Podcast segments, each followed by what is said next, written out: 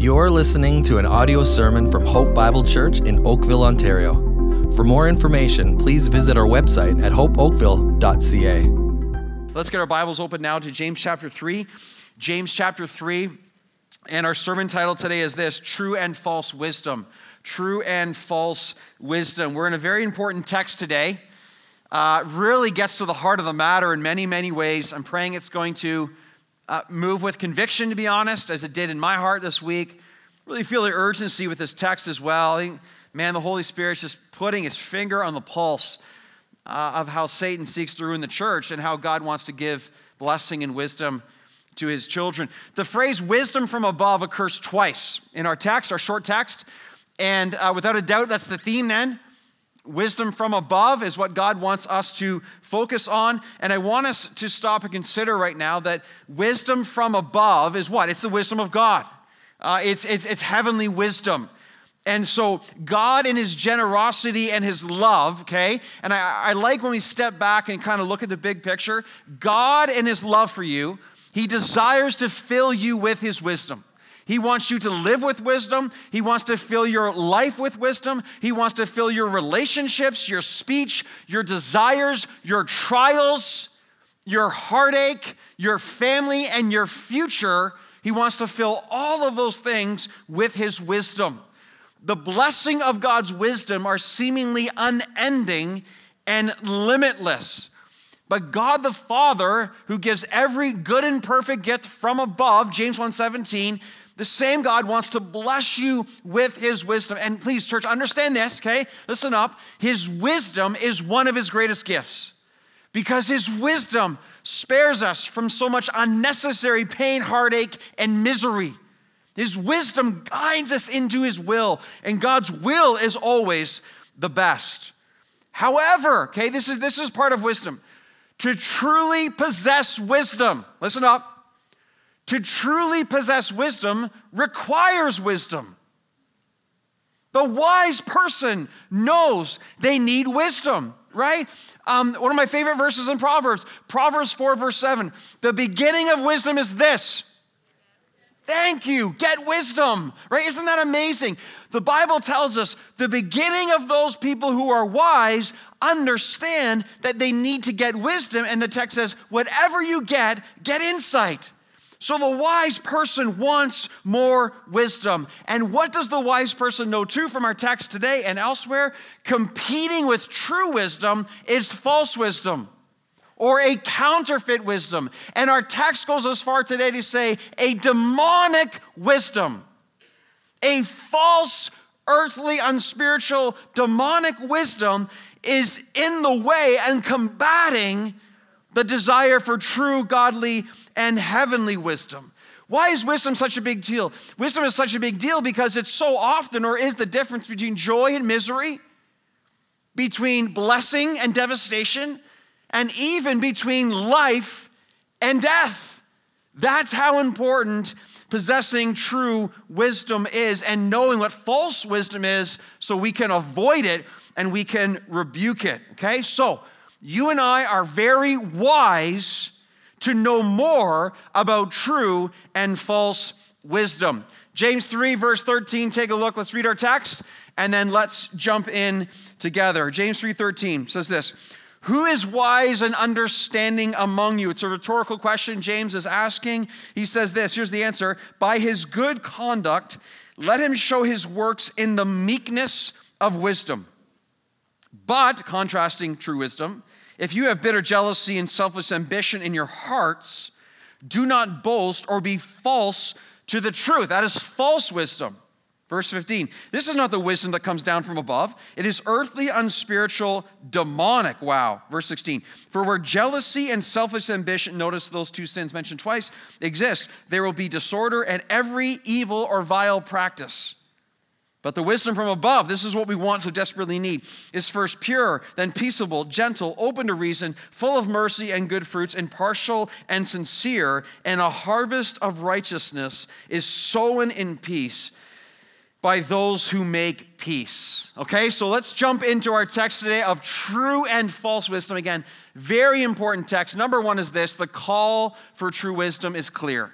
The call for true wisdom, wisdom from above, is clear. Verse 13, again, James um, asks a rhetorical question Hey, are you a person of wisdom? Are you a man or woman of understanding? It's interesting, both those words, wisdom and understanding, carry the meaning of theory, but and practice. So there's a the knowledge, the possessing of wisdom must lead to the practice or the fruit of wisdom, right? This is James's MO, isn't it? All throughout this letter, he's like, hey, if you're truly wise, it's more than your head, it comes from your life. He says that over and over again in different ways. Again, he is insisting that true wisdom must produce fruit from our lives. And James and Jesus are so much on the same page in this text and through the whole letter, of course, because it comes from the same book, the Bible. Jesus said in Matthew 11 that wisdom is justified by her deeds. It's interesting, the King James translates that wisdom is justified by her children. So, the way we prove that wisdom is in our lives is by the quote, children we bear, or the fruit that comes from our lives is the proof that true wisdom, again, is within us. This is what James is going after. Now, notice what James says in verse 13. He says, Hey, are you wise? Are you understanding? Prove it then by your good conduct. And how is our good conduct revealed? By showing his works. Notice the text says next, look at verse 13, in the meekness of wisdom. So interesting. Meekness here is identified and set apart as one of the greatest indicators that you and I are filled with wisdom. Meekness.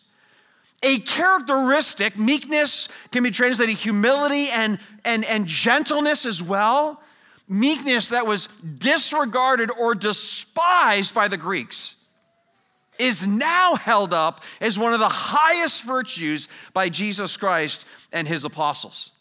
And here in verse 13 here, the call for true wisdom is most clearly seen through the virtue again of meekness. And by the way, again, think about it. Why is meekness so important? When Jesus describes himself in Matthew chapter 11, he uses the same root of the word meekness in James 3. He says, For I am gentle, meekness, and lowly in heart. One of the foremost ways Jesus describes himself and his character, he includes meekness. The more we become like Jesus Christ, one of the greatest tests of this is the increasing meekness within our lives. Because Jesus Christ is the personification of wisdom, he describes himself as gentle, as meek, and lowly of heart. So the more we find we are wise, the more we are find like Christ, the more we find that meekness is growing within us. Some of you are saying, hey, but meekness, I don't use that word a lot. What do you, what do you mean by that exactly? Let's unpack what meekness is. Meekness does not contend for the recognition of their rights. Meekness is the person who doesn't need their personal views to always to win or even to be heard all the time. Meekness is the person who first sees their own unworthiness before God, which then impacts their relationships around them. That's an important one. The meekness before the Lord understands we are not worthy, we are not entitled to anything but death and punishment and hell. So the unworthiness leads to a tremendous gratitude, which is the antithesis of entitlement and self privilege. And therefore, our horizontal relationships are impacted by the meekness we are gaining from Christ that's bearing fruit from our lives. Meekness describes the person who's not impressed with their self importance. Meekness is strength under control. Doesn't mean there's a denial of strength in Christ, there is, but it's a strength that is harnessed for the appropriate situations. Meekness is restrained patience. Meekness is a patient trust in very difficult situations. See, when, when hardship, when trials hit us, the person who is not meek will reach out to control it themselves, to manipulate the situation, to be filled with anxiety and stress and try to, again, assume control of what is not theirs to control. Meekness surrenders and humbles themselves in a gentleness, trusting God in the situation they find themselves in, even if they don't fully understand it. You see how much meekness impacts our relationships with people around us. And one of the greatest proofs of wisdom from verse 13 that James is saying is the fruit of meekness and wisdom that comes again from our lives. Wisdom will always, always, always lead to some version of meekness. I mean, even as we enter into Passion Week here, just think about this in 1 Peter when it speaks of Christ. When Christ was reviled, he did not revile in return. What is that? Meekness. That is meekness. When Jesus Christ is nailed to the cross and that horrific death and torture, to the very people who were murdering him, falsely accusing him, and hanging his body up on a tree, left to die over several hours, what does Jesus do? He cries out, Father, forgive them, for they know not what they do. That is meekness, again, and one of the greatest examples ever the more we grow like Christ, the more meekness will be seen through our lives. And this is one of the greatest proofs that wisdom is increasing within us, according to God's word here in James 3, verse 13. Interesting, isn't it? The call for true wisdom is clear, and in some ways, it'll be most clearly seen through meekness. This takes us to point number two, though. And point number two is this but the opposite now of true wisdom is devastating. The opposite of true wisdom is devastating. Look at, look at verse 14 and 15. But if you have, again, buts in contrast to meekness, but if you have bitter jealousy and selfish ambition in your hearts, do not boast and be false to the truth. This is not the wisdom that comes down from above. This is not of God. I added that, but is earthly, unspiritual, demonic. So notice here the clarity. Verse 13 boils down meekness or wisdom into meekness. There's more to come in verse 17. But for now, wisdom is boiled down to the fruit of meekness in our lives. Now, false wisdom is boiled down to two main sins. Struck me so much this week. The two main sins that James is led by the Holy Spirit to write down that constitute false demonic wisdom is bitter jealousy and selfish ambition. So let's get straight up right now because James is straight up with us. No matter how we rationalize it, no matter how we excuse it, no matter how we explain it, or no matter how we try to blame it on other people, when you and I are personally filled with bitter jealousy and selfish ambition, let's just be honest enough to say this. In that moment, we are the opposite of true wisdom. There is never a situation that we are filled with bitter jealousy or selfish ambition and somehow we have the wisdom of God. It's impossible. That is not of God. That is not of heaven. That is of Satan. That is of the flesh. That is of the earth. Whenever we are filled with these two sins, we are operating apart from God, and the text says we're operating in the strategy of Satan. But with the heart, though, the heart is so deceitful, right? The heart is so deceitful and wicked that somehow in our bitterness, our jealousy, our selfish ambition, we're like, no, no, no, I'm godly in my bitterness. No, no, no, I'm, I'm Christ like in my jealousy and envy. No, I'm holy in my selfish ambition. You know, it's what I deserve. We do that. The heart does that. We find reasons to rationalize the sin that is so pervasive in our lives, and we seek to blame others in the process. And that's why we will always, always lose if that's our strategy. It's hard to overstate the impact and the devastating consequences of these sins in our relationships and within the church. Just think about it. If you've been alive for longer than just a couple of years, you think about how much damage is caused by bitterness and jealousy and envy and selfish ambition how many hearts are broken and churches are ruined and leaderships are devastated by bitter jealousy and selfish ambition? The two sins that James mentions here, again, it's very sobering. We're very wise to step back and take an honest look. Bitter jealousy here, jealousy is so closely tied to envy. What is that? Uh, it's defined as the spirit that cannot be content with what they have. The root of that is jealousy or envy. Jealousy or envy here is wanting someone else's life. Jealousy and envy is instead of rejoicing over what someone else has, if truth be told, we weep over it. Now, that's a real situation for some of us in this room right now. We're listening.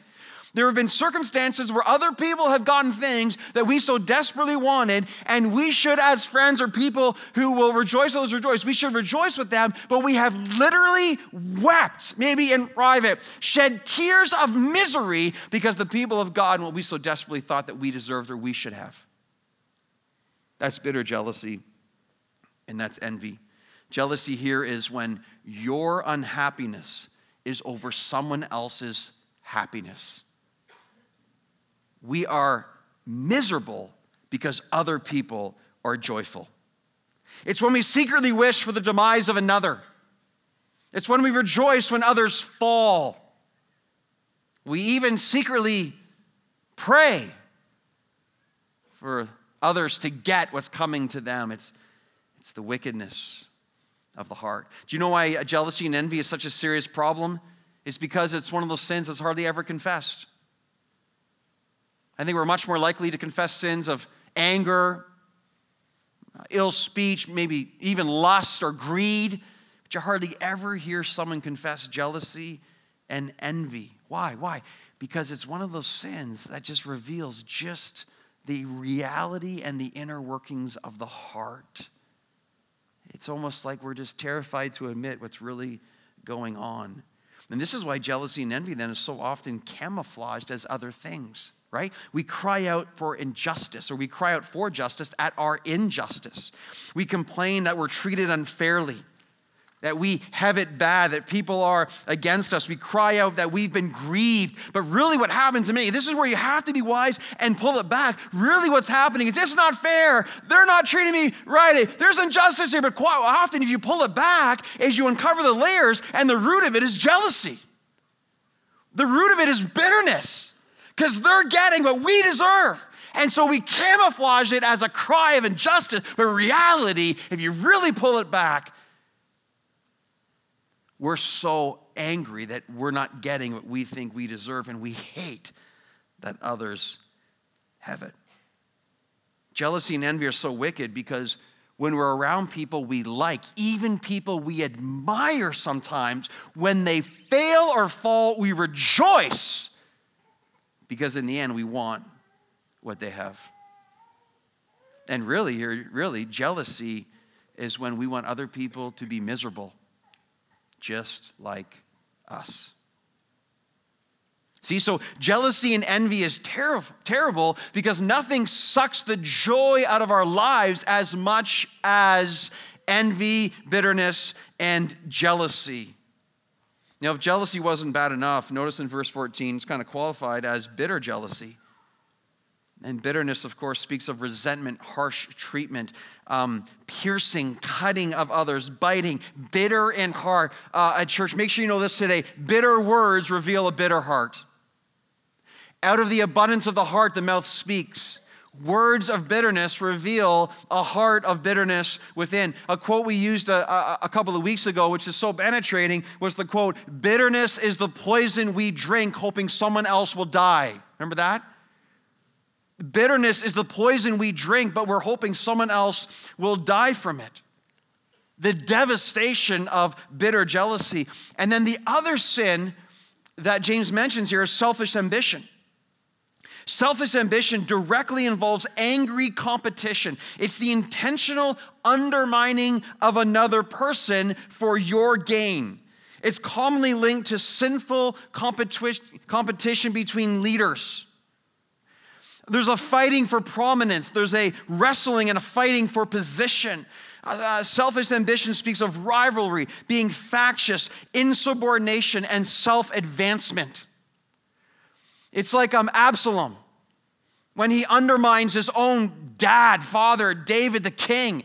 And Absalom positions himself by the gate to have people coming in to promote himself as Savior, to provide the answers he thinks they want to hear, and then to purposely steal the hearts of the individuals that they might turn against his father David, the king at that time. That is selfish ambition, it's the wickedness of the human heart. We are intentionally seeking to tear others down that we might be promoted in their place. One of the foremost sins that wreaks havoc upon the church and upon Christians. Notice too in verse 14, again, just a phrase you can't miss here. Notice bitter jealousy, selfish ambition. What does it say next? It says, in your hearts. The Bible here is revealing this is a heart problem. When we have these sins running through our lives, it's, a, it's an absolutely clear diagnosis that we have a heart problem. This behavior is the opposite of wisdom. It's the exact opposite of wisdom. Again, what happens? We try to excuse it, we try to blame others. We try to rationalize it away, but right now, before the Lord, Holy Spirit, Bible open right now, I mean, let's just be honest enough. If the Holy Spirit has revealed already in our lives, in our hearts, bitter jealousy and selfish ambition, the wise thing to do, and the truly wise and meek person right now repents of the sin as opposed to focusing on someone else beside you right now or someone else across, whatever it might be. The wise person says, Yes, my heart is the problem, I repent. Because you can't change someone else, but you can change you by God's grace. So the wise person is not looking to blame anyone right now. The wise person joins David and says, Lord, create in me a clean heart. Lord, I'm the problem. I have the heart problem. Please, Lord, cleanse me. Cleanse me. Renew a, a right spirit within me. Against you and you only have I sinned, O God. I need your help. I need your cleansing. I am the problem. Please, Lord, give me a clean heart. Such a critical point of wisdom right now for all of us here to own what we need to own. Now, if that all wasn't enough heart surgery, now we have again verses 15 and 16. Look at that. It says, This is not the wisdom that comes down from above selfish ambition, bitter jealousy. This is earthly, unspiritual, and demonic. Okay, let's just stop there for a second. So, this is devastating. So often we seek to explain our sin away. The Holy Spirit calls us out right now. He's like, no, no, no. Bitter jealousy and selfish ambition, let's call it for what it is. It is earthly, it is unspiritual, and it is demonic. What does that mean? Earthly versus heavenly. Right? When we are have wisdom from above, bitter jealousy and selfish ambition, what is that? That is earthly. Uh, Colossians 3 2 if you've been raised with Christ, set your minds on things above, not things on the earth. Because the things of the earth don't last. So wisdom says, I live for what is above. I live for what is heavenly. I live for what is eternal. But earthly, again, false wisdom is of the earth. We're so focused on the here and now, we miss out on what is actually true. He next he says, this wisdom is unspiritual or it is natural. Natural compared to supernatural. It is unspiritual compared to what is spiritual. It is the flesh as opposed to what is of the Spirit of God. That's what James means right there. This is when, when we are operating in the natural of the flesh, this is when human feeling reigns our lives, or human reasoning rules our day. We are not operating by the Holy Spirit of God. We are operating by the flesh and on the terms of the world around us. That is the wisdom from below. That is, that is earthly, unspiritual wisdom. And then the last qualifier he says here this is demonic. Wow, demonic, he says. Demonic as opposed to Christ. So let's be super clear here right now, too, right? I mean, Bible's calling us out big time right now. It tells us here that when we are filled with bitter jealousy and selfish ambition, the roots of that are satanic the roots of those sins, again, of course, are demonic. And think of the fall of Satan, right? The fall of Satan, of course, was rooted in jealousy, envy, and selfish ambition. And listen, listen, he's been leading in this way ever since. He is trying to get as many people as possible to jump on this bitter jealousy and selfish ambition train so he can ruin as many lives in the process. And he can devastate marriages and ruin homes and devastate leaderships and devastate churches and devastate groups and just devastate movements. And he's been successful more than we care to admit.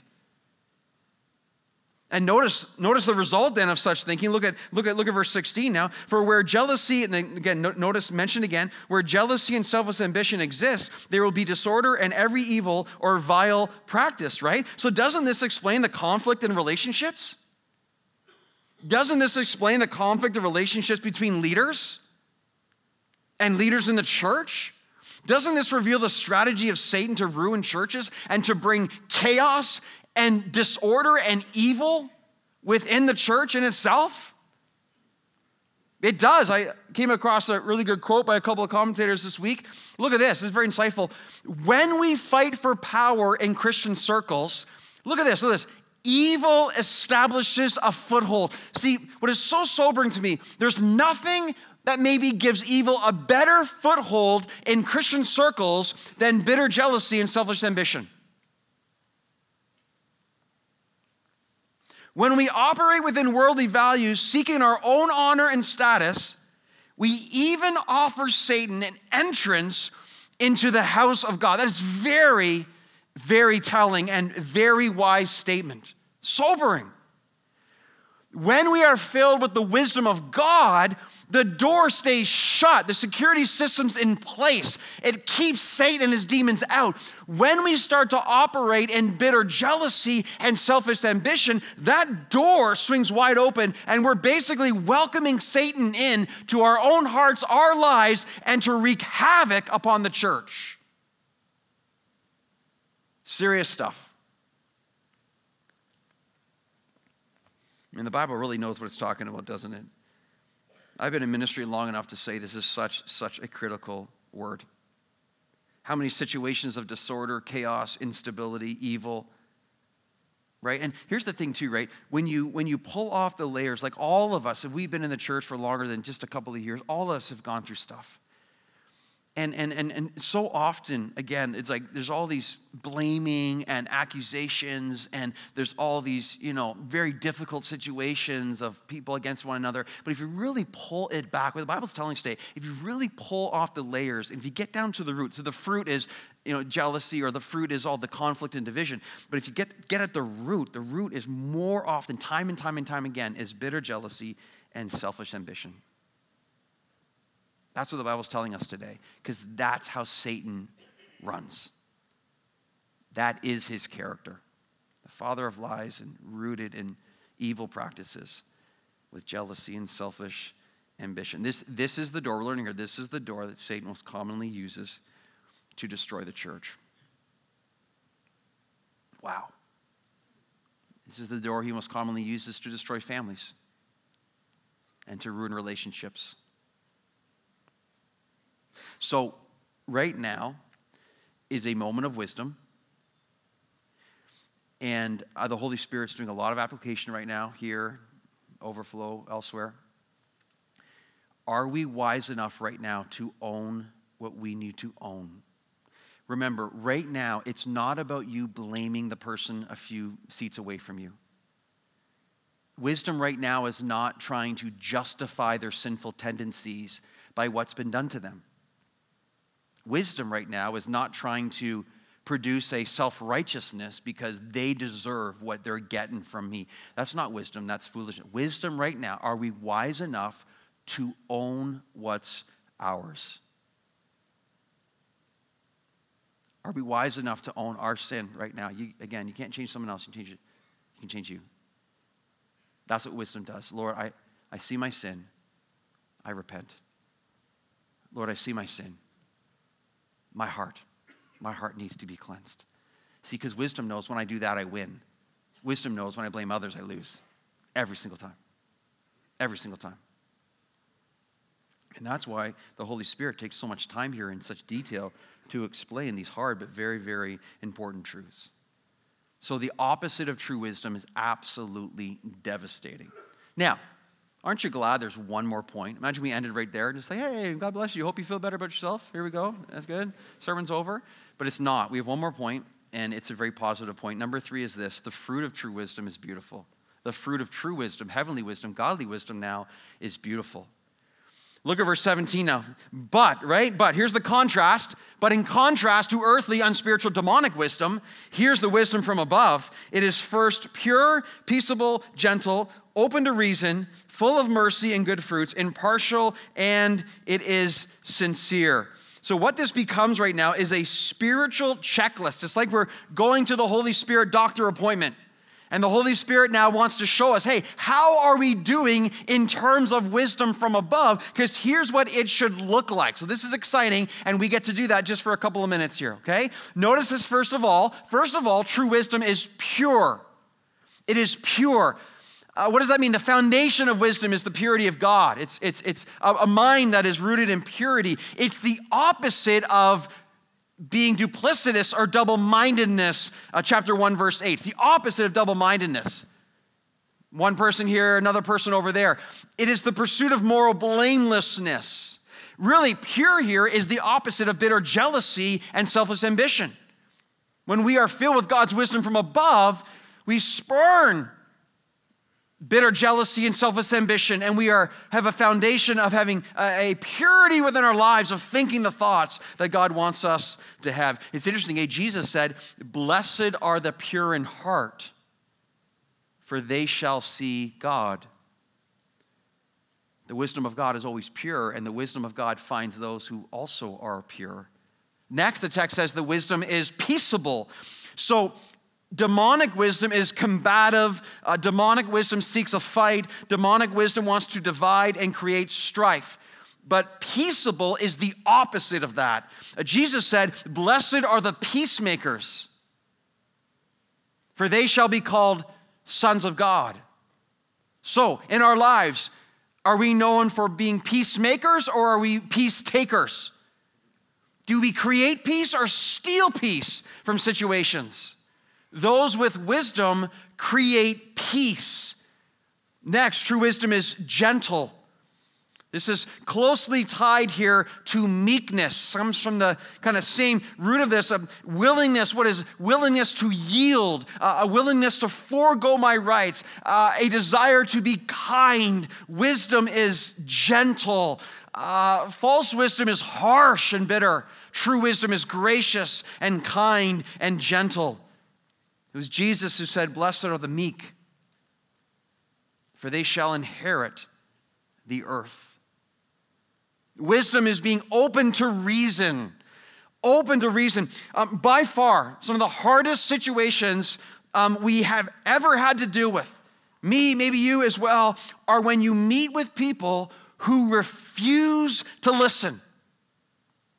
They are wise in their own eyes, Proverbs says, they are 100% certain that their view is the only view and they are right 100% of the time. There is no teachability, there is no reasonableness, there is no willing to even listen to a counter position.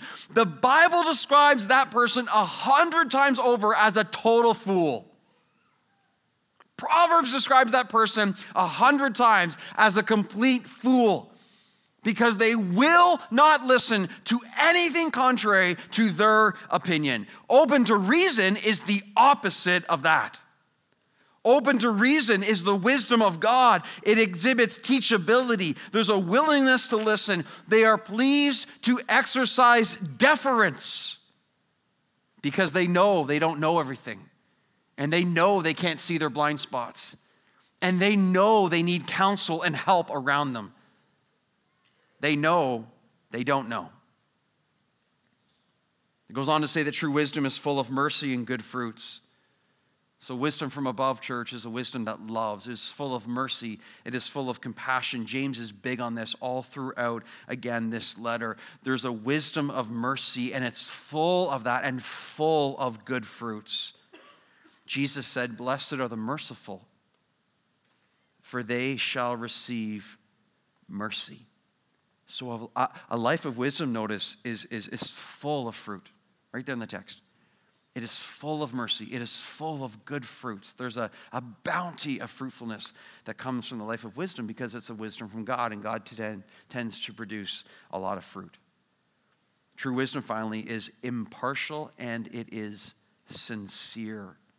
The wisdom from above is not partial, it is not prejudice.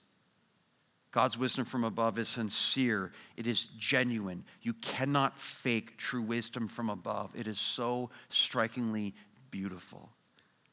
This is the wisdom that God desires to produce in us, that He zealously wants to give us. It's the wisdom from above, which is in direct contrast to the false wisdom from what is below. Now, look at verse 18. We'll end here. Verse 18 James says, And a harvest of righteousness is sown in peace by those who make peace. That phrase, a harvest of righteousness, that is so good, eh? That's what wisdom from above results in. So look up here for a second, okay? Here's what we're learning. Look up here for a second. So, wisdom, the life of wisdom, leads to a harvest of righteousness in Christ, in Christ, but a pursuit of holiness. Seek first the kingdom of God, right? And his righteousness right? So where there's true wisdom, there is righteousness. Where there's righteousness, then there will be peace. The righteousness of Christ and the peace we have in life leads to a bounty of peace. Let's back that up for a second, though. Let's kind of reverse that, right? Where there's a lack of wisdom, false wisdom leads to sinfulness, bitter jealousy, and selfish ambition. And this will lead ultimately to misery, to a lack of peace. Bitter jealousy and selfish ambition leads to despair and anger and, and sinful, again, misery.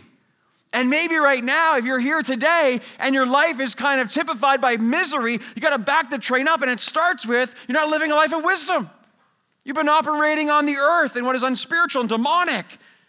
And the result of that will always be misery. And if you're not careful, death. But a life of wisdom in Christ and meekness leads to righteousness, a harvest of righteousness that ultimately will put us in a place where we have a peace that surpasses understanding because we are bearing the very fruit of God and the Holy Spirit within our lives. This is what God wants to give us today. It's beautiful today that we get to respond to this message with the Lord's Supper. So, what I'm going to ask you to do is maybe just to quietly pack your things up here. And um, as you do so, I just would like to lead us in a response before we receive the Lord's Supper together. I think there's a lot of conviction in the room today. I think there's a lot of things to consider and think about. So I just love for you to be still. I just love for you to just to bow your heads where you are with me. And let's, let's just consider a few things as we approach the, the seriousness of the Lord's Supper. Remember, church, Jesus Christ is the epitome and personification of wisdom. Jesus is the answer. Jesus is holiness and righteousness and wisdom. The Lord's Supper is to remind us of what Christ did for us to save us, to bear the penalty for our sin. And we are instructed in Scripture as we prepare to receive the Lord's Supper as genuine believers. We're called to examine our hearts and lives. This is a good day to do this based on our, on our passage. I just, I just encourage you right now, strongly urge you actually, examine your life right now and confess all bitter jealousy and selfish ambition. What has the Lord revealed to you today about jealousy and selfish ambition in your lives? Maybe some layers have been pulled back and you've been able to see this is the source of my hurt.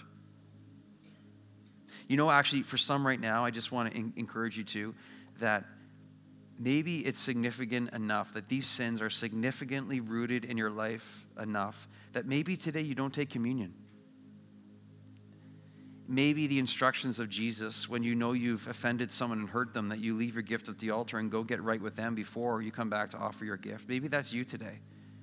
And maybe today or tomorrow you are led to get right with someone and just to own jealousy and selfish ambition and then to have your conscience cleared and just to know the forgiveness that is there and to come back on Friday, Good Friday, and to receive with a clear conscience and a, a renewed love and sense of God working in your life. How awesome would that be? I leave that up to you and the Holy Spirit, but I just, I'm sure there's more than one. So we examine our hearts and we understand if we confess our sins, God is faithful and just to forgive us our sins and cleanse us from all unrighteousness. We examine, we remember. What a week to remember. This is why Christ died for us, church. He died because only He could pay for, pay for the sins that we commit each and every day. He came to live and die to save us from our wretched sin. Just think, where would we be without the cross of Jesus Christ? Remember, His meekness led to our salvation, His surrender, His willingness.